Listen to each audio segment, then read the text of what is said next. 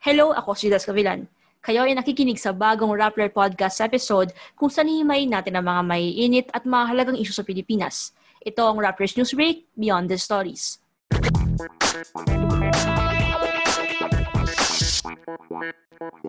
Sa episode na to, pag-uusapan natin kung ano na nangyari sa ayuda o financial assistance para sa mga Pilipino ngayong may round 2 ng Enhanced Community Quarantine. Ano bang nagpapatagal sa pag-release ng financial assistance?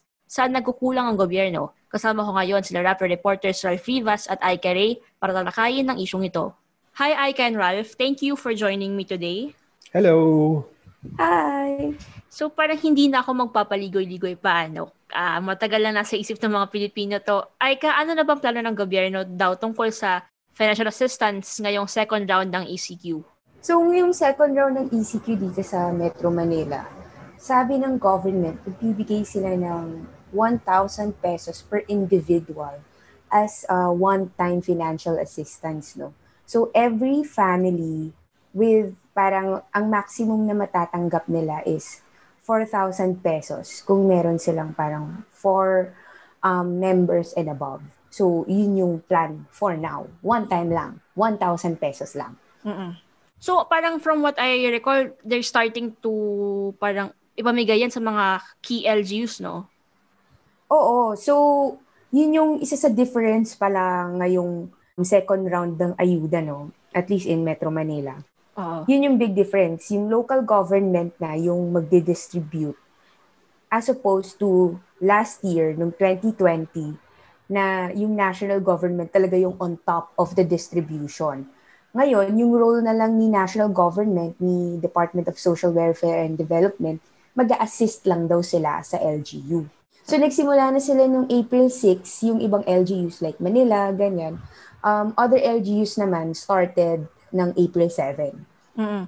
I'll ask you later about sa setup na yun na. Pero gusto rin tanungin si Ralph, uh, ano ba yung pagkakaiba second round ng ECQ sa first round ng ECQ sa in the context of financial assistance. Kasi remember sa first round, may mga mechanisms in place to protect consumers, right? Dito ba sa bago nitong round, anong meron? Well, sinasabi ng mga eksperto, this is uh, not so hard lockdown naman kasi may av- available pa rin yung transportation unlike nung last time. Tapos, I think kahit papaano may kaunting lessons na, na ano eh, na parang, oh, dapat yung ganito yung establishment uh, will remain open, this and that.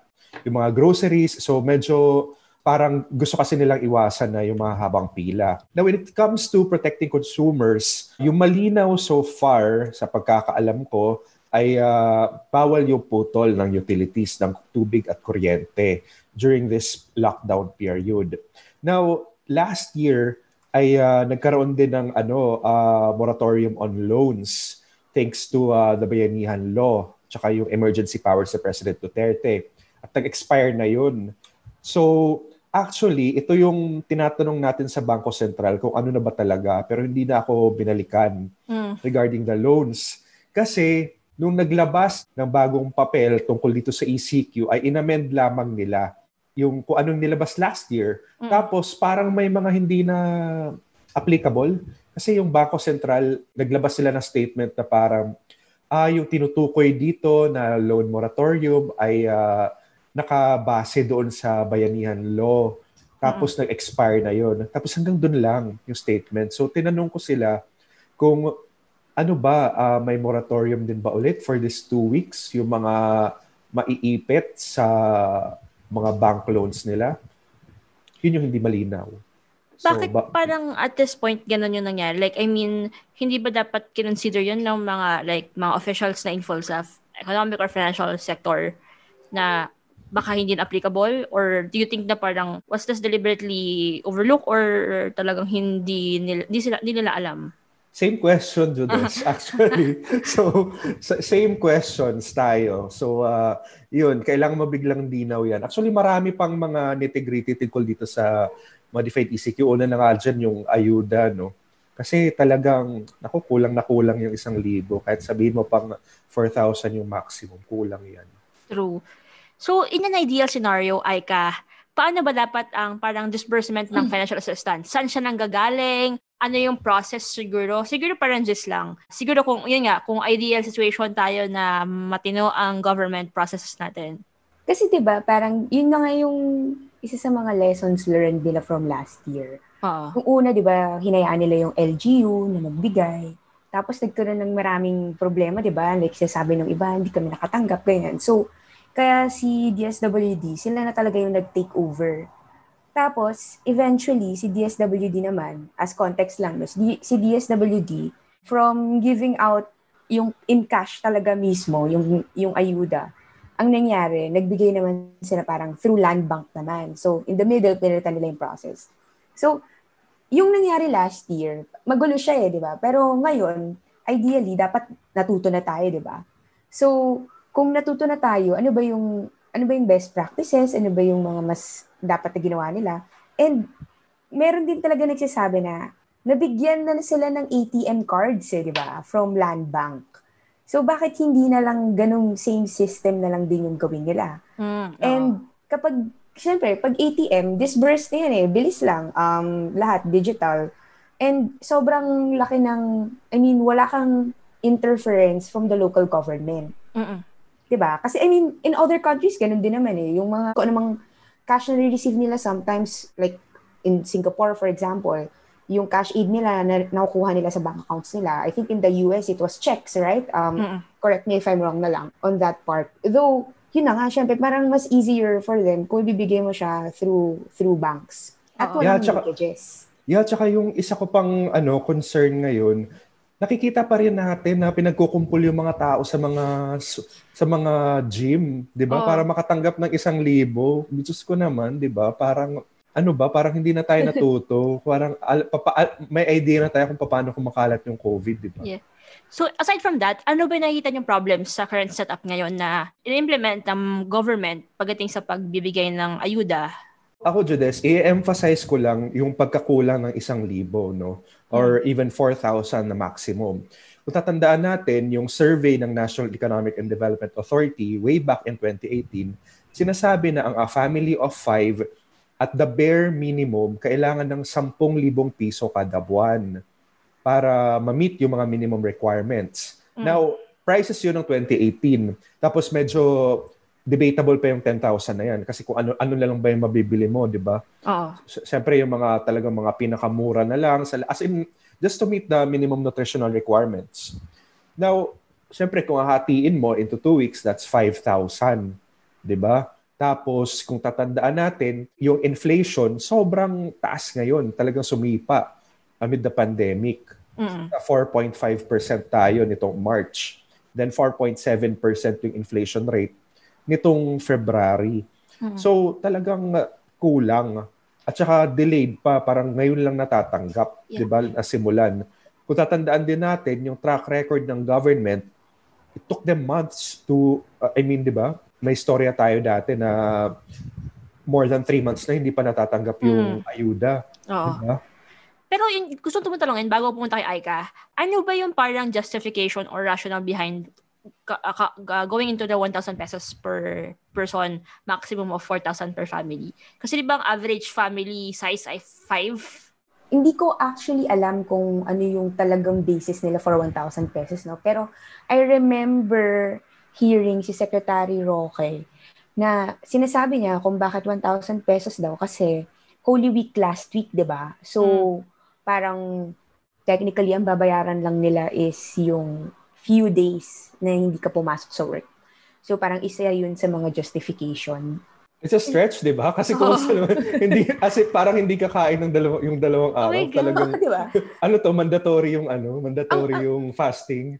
ang weird nga kasi, pero kung iisipin mo, yung last, kasi one week yun, di ba? Last year, yung 8,000 supposedly for two months. So Mm. parang 1,000 per week din siya in a sense. Though hindi ko rin talaga gets kung bakit 1,000 pesos nga. Kasi yun na nga, sinabi na nga ni Ralph kanina kung magkano supposedly dapat yung amount, di ba? Oo.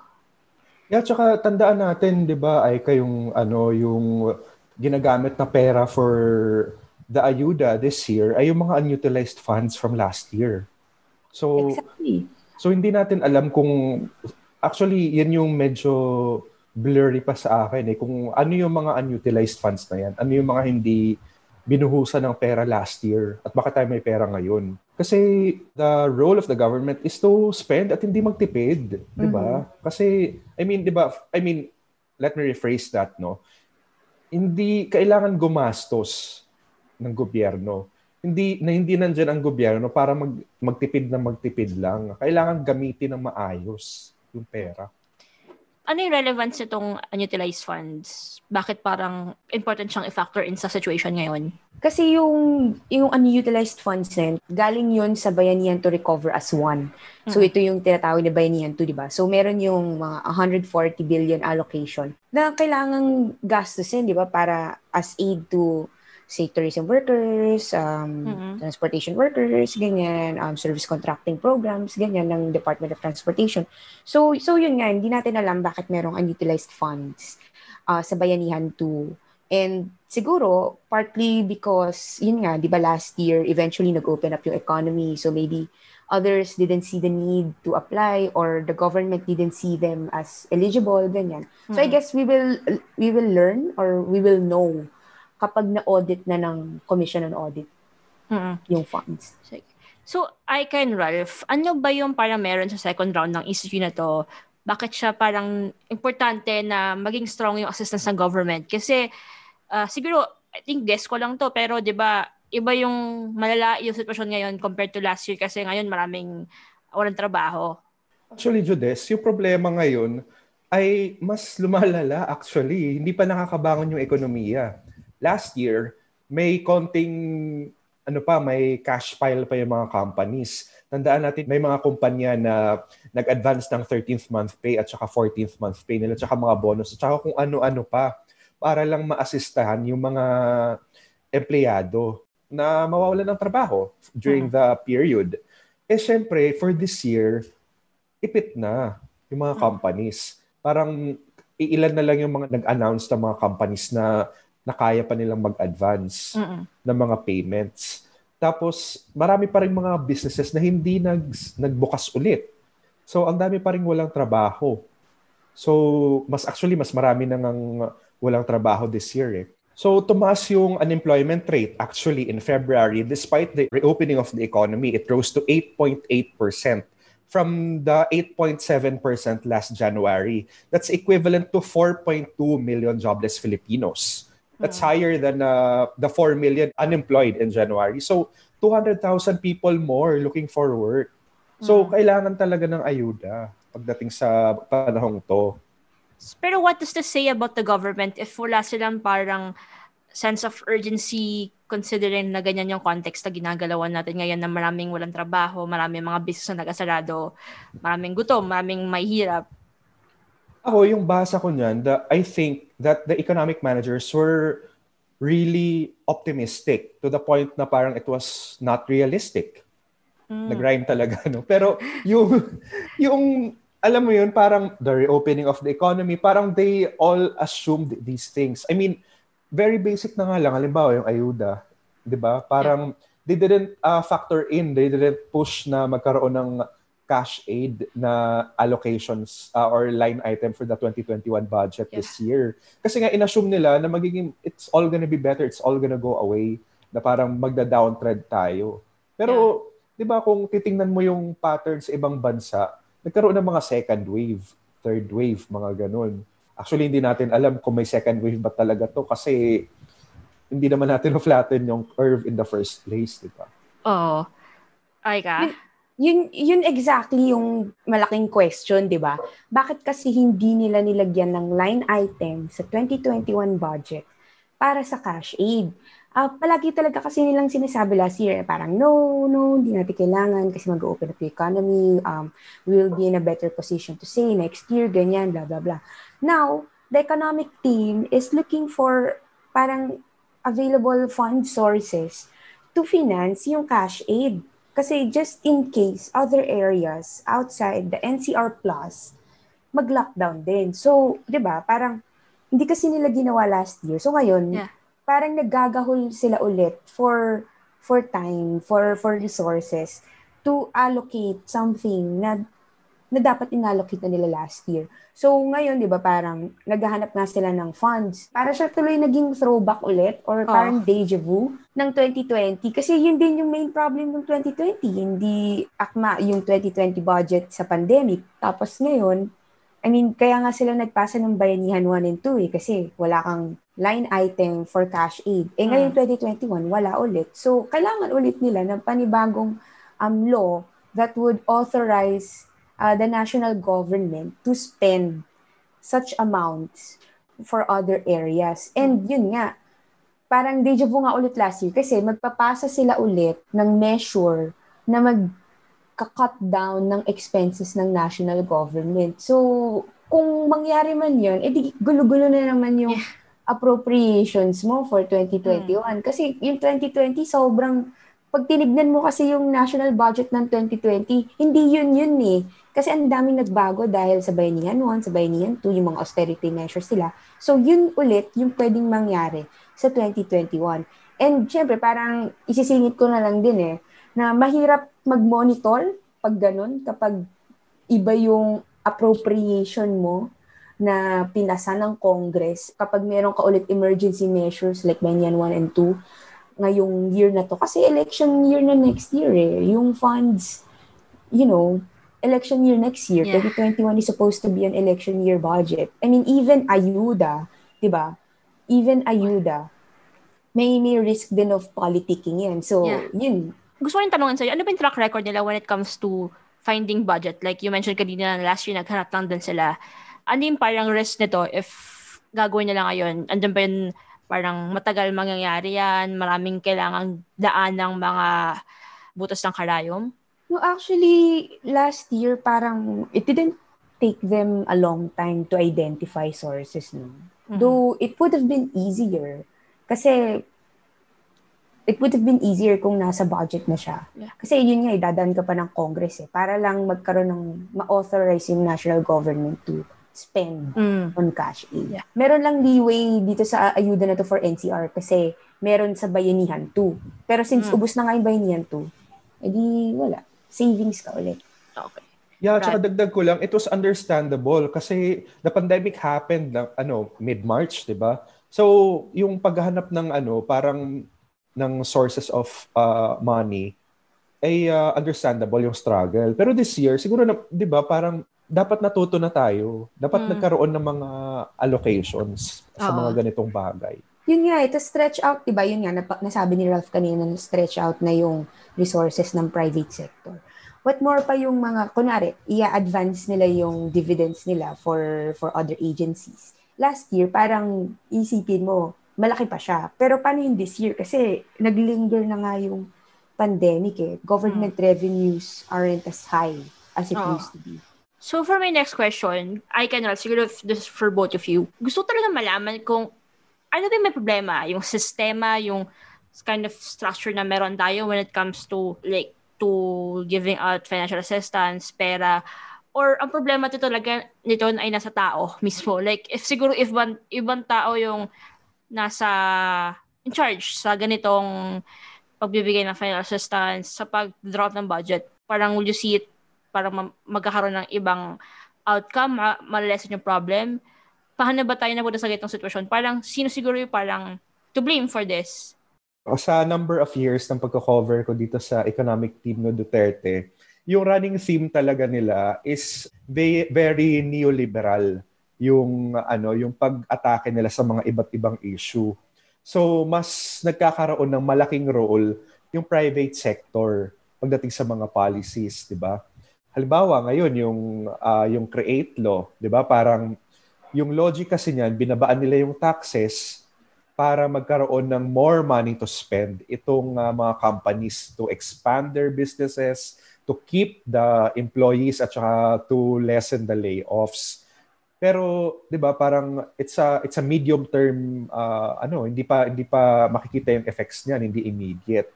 So isa lang 'yun sa mga case na talagang private sector yung kikilos. I mean, the government medyo I mean, nandyan sila though to craft the the policies and that. Pero the the work it's it's gonna be the private sector. Mukhang ganun yung basa ko eh. And for this pandemic, actually, yung trend sa buong mundo ay uh, we've seen governments being quote-unquote intrusive into the private affairs of individuals and companies just to save the greater whole.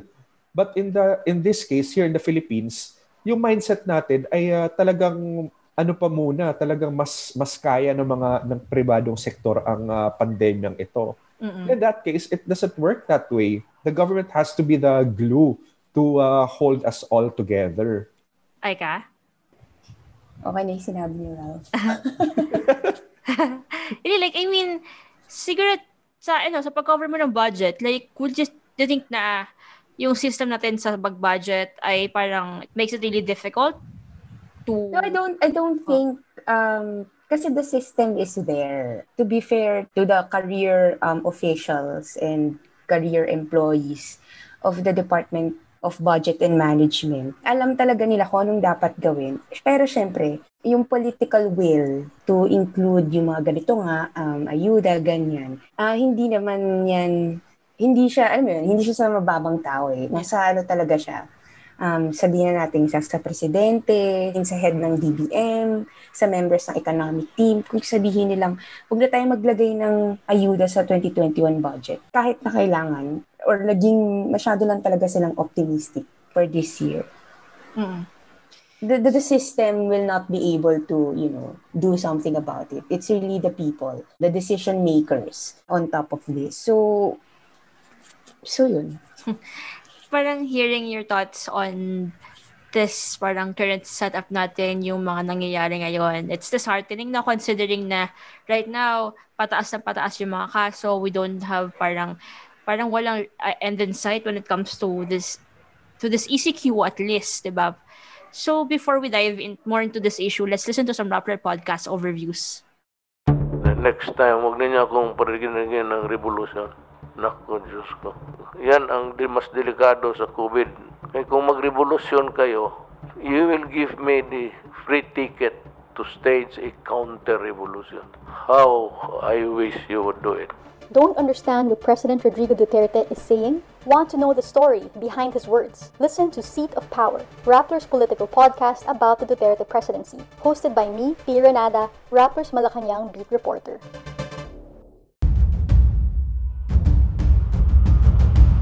Malinaw sa amin kung anong, anong terorista eh. You say that the DOJ has a very clear concept of what a terrorist is, but it was also the DOJ who filed the proscription case well, I would like to think that that, would, that is a real, ano, that, that's a real lesson.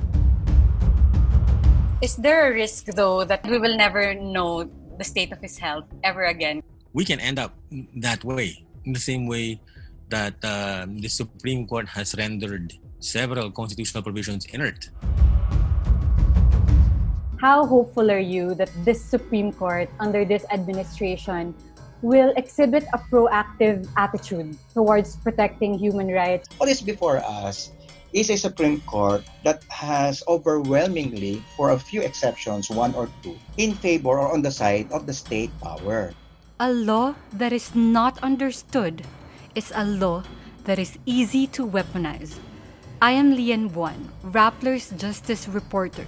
Listen to Law of the Duterte Land podcast and together with leading lawyers of the country, let's unpack the pressing legal issues and the Duterte government. Hi, welcome back to Newsbreak Beyond the Stories. I am Jodesco Villat and we're here with Aika Ray and Ralph Rivas. Pinag-uusapan natin yung mga ayuda para sa mga Pilipino at yung mga problema na hinaharap nito. Aika, anong mga naririnig mo sa mga labor groups ngayon, sa mga sectoral groups pagdating sa kakailangan para sa ayuda. Kasi 'di ba iba rin yung kailangan ng mga jeepney drivers, ng mga PUV drivers. Mm-hmm. So, yung mga like uh, sa transport, meron namang programa yung Department of Transportation na service contracting.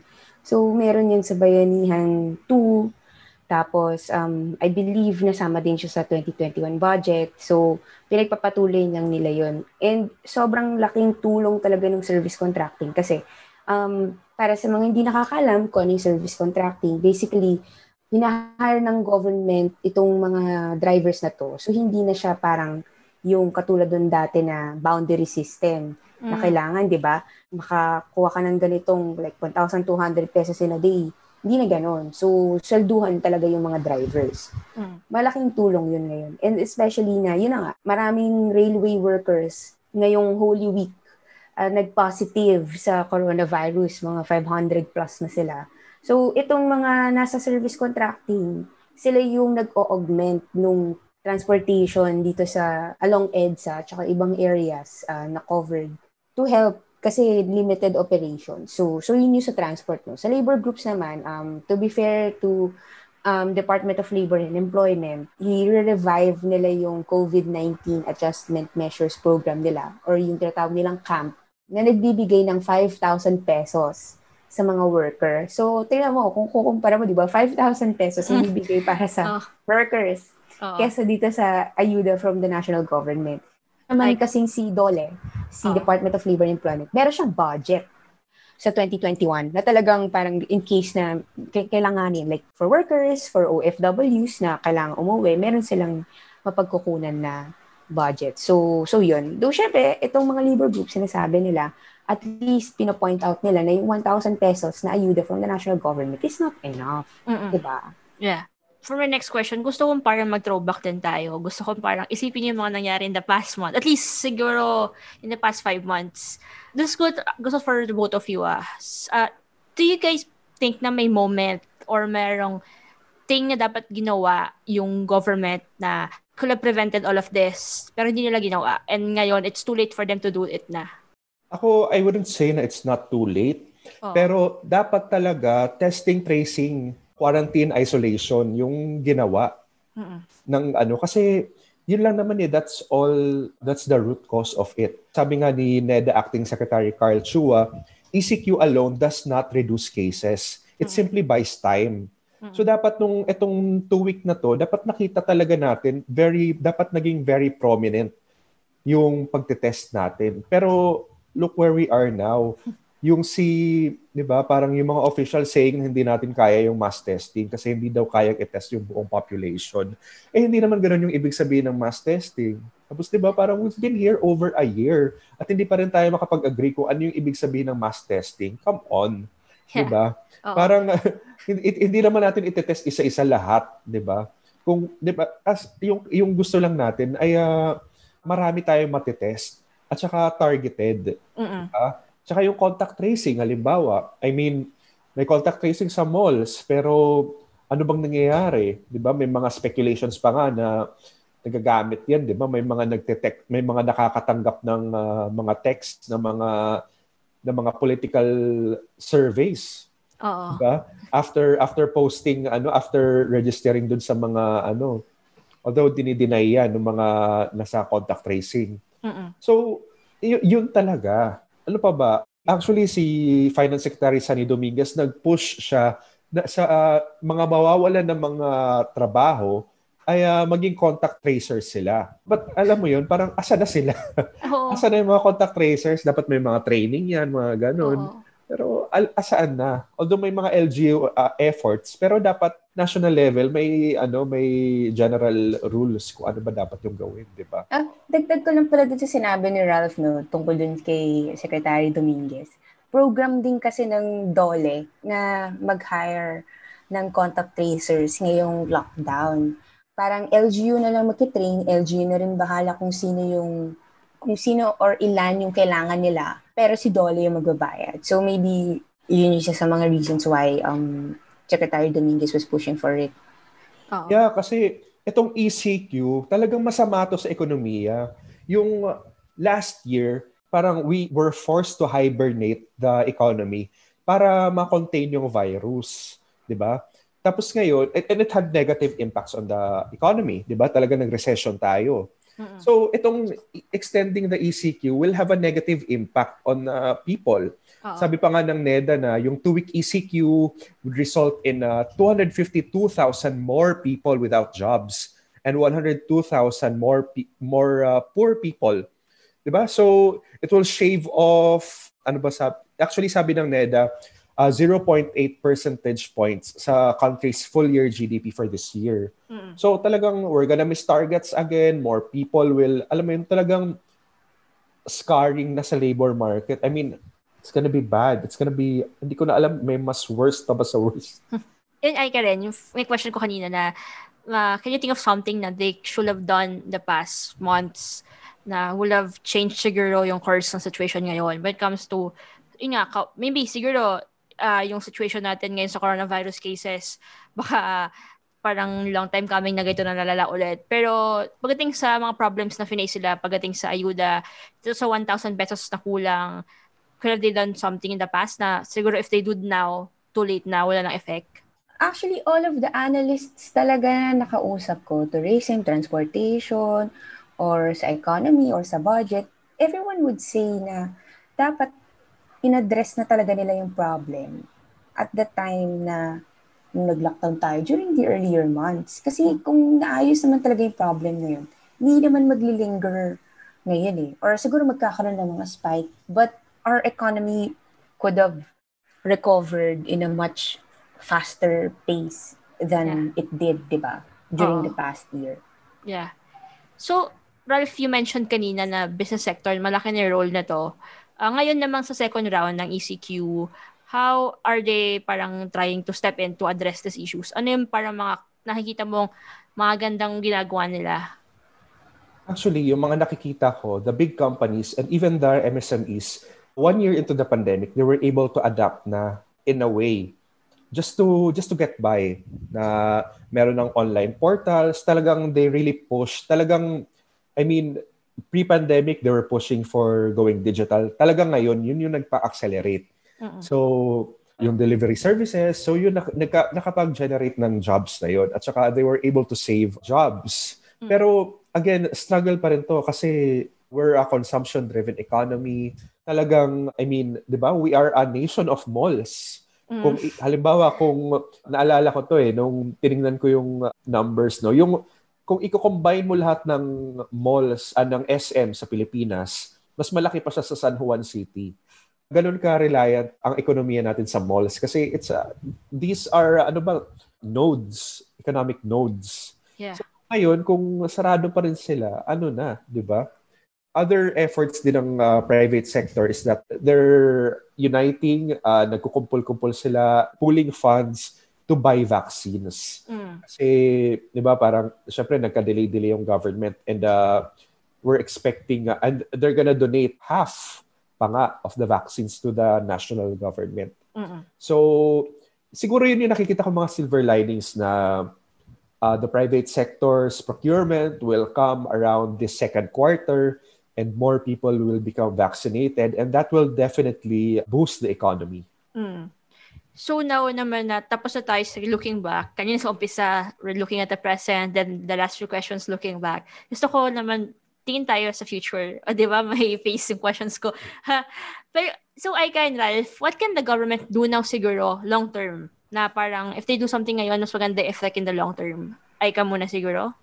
So yun, um, better talaga kung meron ng i-allot si DBM sa 2022 budget since nag-budget call na naman sila for cash aid. Kasi hindi mo naman masasabi kung kailan talaga magkakaroon ng, ng surge ulit eh. Eh, I mean, di ba, supposedly, yun na yung isa sa mga lessons learned nila for 2021 na hindi sila nag-allocate. Kasi ngayon, naghahanap naman sila kung paano nila isa-source yun. At least hindi ka na rin matatagalan, di ba? Oh. Kung biglang magkaroon ng search in other areas meron ka na for for the next year. Yeah. Ako naman, yung nakikita ko, I mean, we're one year into the pandemic, over a year actually. The government has proven itself na it cannot contain the virus and successfully implement an ECQ. So, yung akin na lang ay uh, bilis-bilisan na lang nila yung pag-ano ng bakuna. Uh. Kasi mukhang doon, mukhang doon tayo okay yung mm. pagtuturok. Kasi kung nakikita kung nakita natin, I mean si Judes mismo, 'di ba? Nakapagpabakuna na si Judes ng uh, una niyang dose. I mean, 'di ba? Kung makikita mo, I mean, okay naman yung pag-administer. So, I guess yun yung nakita kong positive na forward looking Uh-oh. na kayang magbakuna ng ano, kung anong available o, o, ng LGU. And uh, ako pa yung yung tingin ko pa diyan, yun nga uh, just to reiterate yung ano, yung point ni Aika, dapat may mga contingency plans na rin pag ganun kasi we'll really never know hanggat walang hanggat hindi natin nababakunahan yung uh, uh, a bulk of the population ay uh, we're gonna see spikes. Yeah. And uh, it's gonna be a domino effect again and uh, the economy will suffer even more as compared to our regional peers, di ba? Talagang mm. kung alam mo, yung Australia, nagpa-party na sila, di ba? Tsaka yung oh. Thailand, may nightlife na sila. Tayo, ano, tayo, inuman, pa, inuman via Zoom pa rin, di ba? Oo. Yun nga eh, parang hindi ko magets talaga na you mentioned kanina, Ralph, na medyo optimistic look uh, lagi ang iniisip ng mga economic managers natin. Parang hindi ko alam saan sila humuhugot or talaga ba talaga silang ay talagang innately optimistic na sila bilang mga numbers people. Alam mo, feeling ko naman kasi, I mean, yung optimism may pinanghuhugutan din naman. Uh. Kahit papano. Kasi kung tatandaan mo, there were months na medyo bumaba nung yung mga COVID cases. At saka nakita naman natin na kung titingnan din natin yung earnings reports ng mga companies, nag-recover sila during the third and fourth quarter. Mm-hmm. So I guess yun yung optimism. Tapos uh, actually maganda yung mga numbers sa pagdating ng mga November, December eh. Oo. Kasi the pandemic did not stop people from uh, spending for the holidays. Yeah. Pero, I mean, reality check. After Christmas, anong, ah, di ba? Parang, ano nangyari? Yeah. So, for my next question naman, so kanina long-term tayo. Ngayon naman, siguro in the coming days or at least one week, ano yung kiting, kiting na they should prioritize now na gawin nyo na to para maayos yung sitwasyon pagdating sa ayuda, sa financial assistance, sa government aid, and other uh, ways to help the Filipinos uh, get back on, their, on their feet? Sa akin, no, syempre sa local government, tapusin na nila kagad um, mm. yung pag-distribute ng ayuda. Kasi I think in other areas, syempre, meron silang restriction eh. Ito lang yung number ng tao na pwedeng pumunta sa gym kasi nga, di ba, magka-crowd sila. Dapat merong physical distancing, ganyan. So, sana, bilisan nila. And dapat i-gawin talaga nila, exhaust talaga lahat nila ng um, ways to be able to to finish that siguro next week ganyan. Kasi hmm. in other cities talaga parang minsan may reality check eh, na baka tumagal.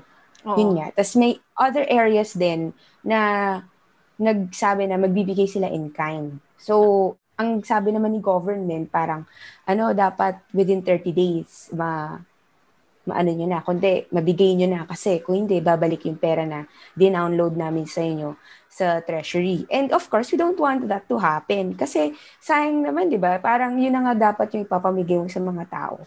Naging yeah. bato pa, hindi pa nila matatanggap. So yun, siguro dagdag ko lang din, no, uh, hindi naman siguro days or weeks, siguro months, pero better din talaga kung ma-fast track yung vaccination. Kasi yun talaga yung isa sa mga magpupush eh para mag-grow yung passenger confidence sa sa aviation for example or siguro katulad ng nabanggit ni Ralph in other podcast or Rappler Talk to I think na sinabi niya na um, baka, for example, si, si SM or si Ayala Group or ganyan, sila yung mag-vaccinate eh, ng employees nila. So, kung ma-fast track din to mag-vaccinate sa ng private sector, better then to restore yun nga yung confidence din ng mga tao na lumabas, to spend, to work, ganyan. So, yun na, on the way to recovery. So, syempre, yun yung tinitingnan natin. But at the same time, we also have to be cautious pa rin na meron pa rin talagang, I mean, the pandemic is still here. And even if you're vaccinated, you still have to protect yourself kasi hindi ka naman 100% immune. So, be cautious. Um, you have, yun nga, yung vaccines. And at the same time, parang prepare for contingency plans. Yes. Ralph? Ako naman, I will emphasize this again and again and again yung cash aid, importante yan. So, kailangan ilabas nyo na yung pera kasi kung hindi makakatanggap yung tao, yung mga tao lalabas ng bahay yan at maghahanap ng pagkain. Yeah. At saka, it would defeat the purpose of an ECQ.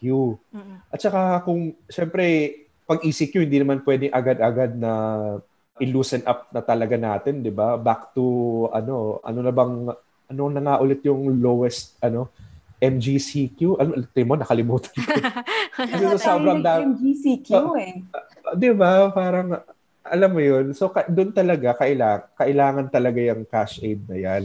Hmm. So, malaki talaga yung role ng government sa pag-aano. Hindi pwedeng hands off at leave it up to the private sector and to the companies to look after their people. Yes. Kasi marami nang na-lay off and the companies can't look after those, yung mga na-lay off na nila. Yeah. So who's gonna look after sa mga unemployed at sa mga mahihirap? Siyempre, gobyerno. Yeah. di ba? And there are more people that are looking for work and can't find jobs. Yep. Di ba? So, dapat kailangan, I mean, yung government officials naman natin, they understand that. Pero, alam mo yun, kung makikita mo yung actions ngayon, parang ang daming missed opportunities. And. I'm just really hoping that they get their act together. Yeah. And also, like, gusto ko rin i-note na, like, kasi nga, titignan ko yung mga comment section ng mga pag nag announce ng vaccination rollout yung mga LGUs. Parang it's sad na maraming comments na sinasabi nila na hindi namin kailangan ng bakuna, kailangan muna namin ayuda muna kasi gutom na raw sila. Hindi naman nila makakain daw yung mga vaccine. So parang sana if it goes hand in hand, uh, continuous yung vaccine rollout at same time binibig- binibigay na yung ayuda, hindi yung parang after a week into the ECQ, parang, parang reimbursement level na lang yung ginagawa nila. Parang hindi magkakaroon ng ganong vaccine hesitation or parang nawawala ng gana yung mga tao sa, sa pagbabakuna nila. Kasi isipin nila, kain nila ng pamilya nila, 'di ba? Actually, that's not a bad idea na parang halimbawa kung kung may ayuda tapos ano may ma- makakatanggap ka ng ayuda kung magpapabakuna ka, 'di ba? Pwede ba 'yun? Ma- Pang pang-engganyo rin 'yun kasi 'di ba? Yung Marketing va- strategy. Oo, yung vaccine hesitancy natin, Diyos ko, grabe. Oo. Yung mga matatanda ayaw magpabakuna.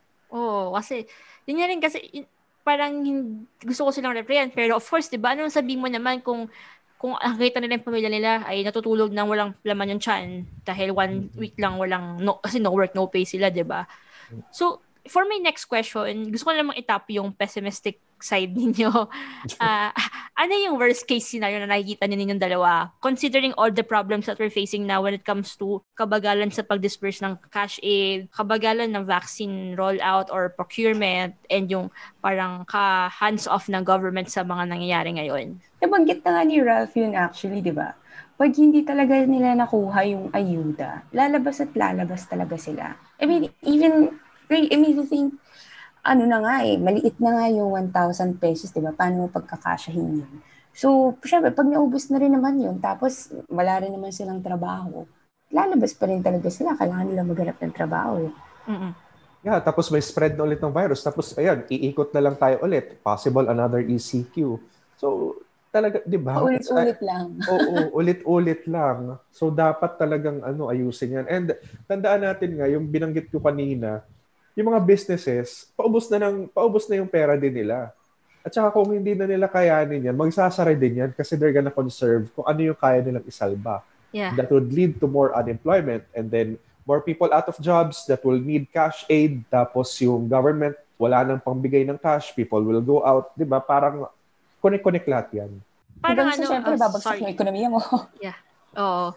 And para pansin ko, no, sa ibang bansa, they give cash f- uh, cash money to their citizens para ma-jumpstart yung economy. Sa atin, bigibigay dapat ang government ng cash aid para ma-lessen yung transmission ng disease na lumalabas yung mga tao. So, hindi pa nila magawa. Yeah, exactly. Isang, isang country ba yan? I think it was in Australia, tama? Kung saan sila nagbibigay ng ng money. Oo. US, sa Hong US. Kong. Oo. Like yung, like yung mga kakilala ko, mga kamag-anak ko sa US, nakakuha sila ng 1,400, like, yung latest ata, $1,400. Tapos that's on top of T600 and the 1,000 in the, two, the, the previous two times na nakakuha sila ng stimulus check.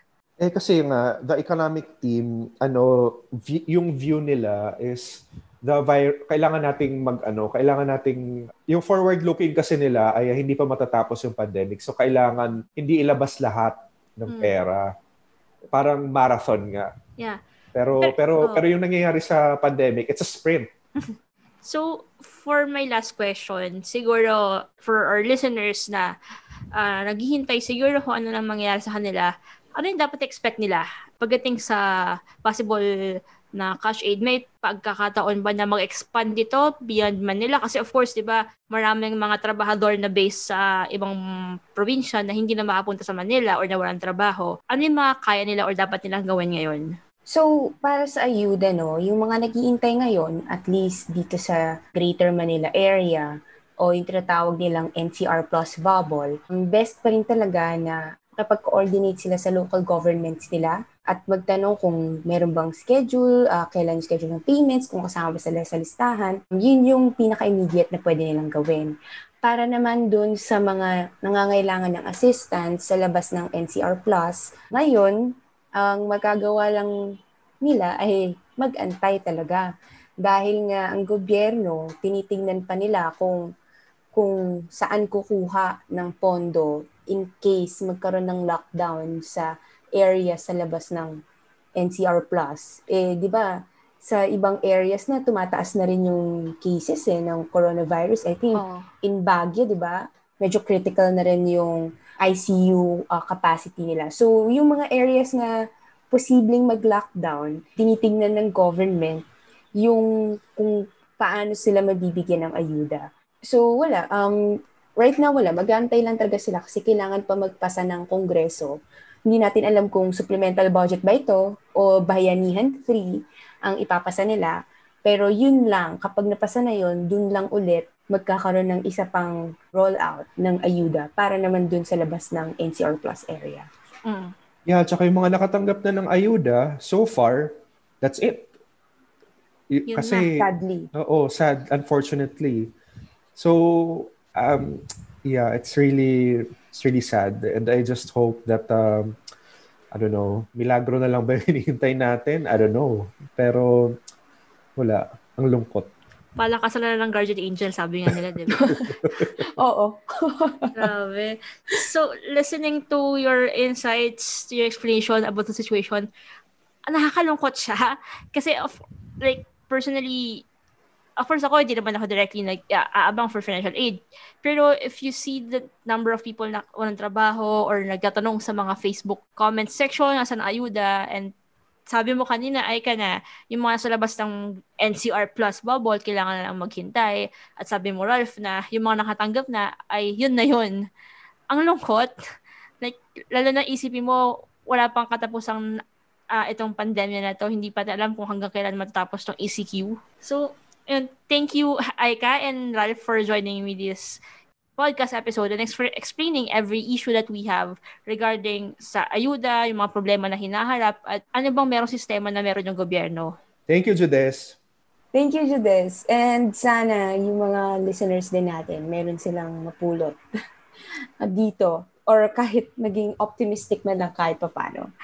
Ako marami natutunan kasi honestly, hindi ko na alam kung ano nangyayari sa ayuda natin. So, listening to you guys talk about it, alam ko na yung sagot ko sa mga nagtatanong sa akin sa bahay mga mag-anak ko. So, thank you listeners for tuning in. If you would like to be updated on this and other issues, huwag kalimutan na i-follow ang Rapper News Break sa Facebook, pati na rin sa Twitter. Pwede mo rin panoorin yung show nila Aika and Ralph, yung By the Numbers na isang weekly ba yon Ralph and Aika? Bi-weekly. Yun, bi-weekly na pinag-usapan nila yung mga topics on the budget, economy na very uh, laymanized or I would I would I won't say laymanized pero very easy to digest, no? Mm-hmm. So, kung gusto mo naman ng access to exclusive content events, pwede ka sumali sa Rappler Plus. Kung meron ka namang gusto na topic that you think we should discuss in our podcast, pwede ka mag-email sa investigative at Again, I'm Judas Gavilan and this is Newsbreak Beyond the Stories.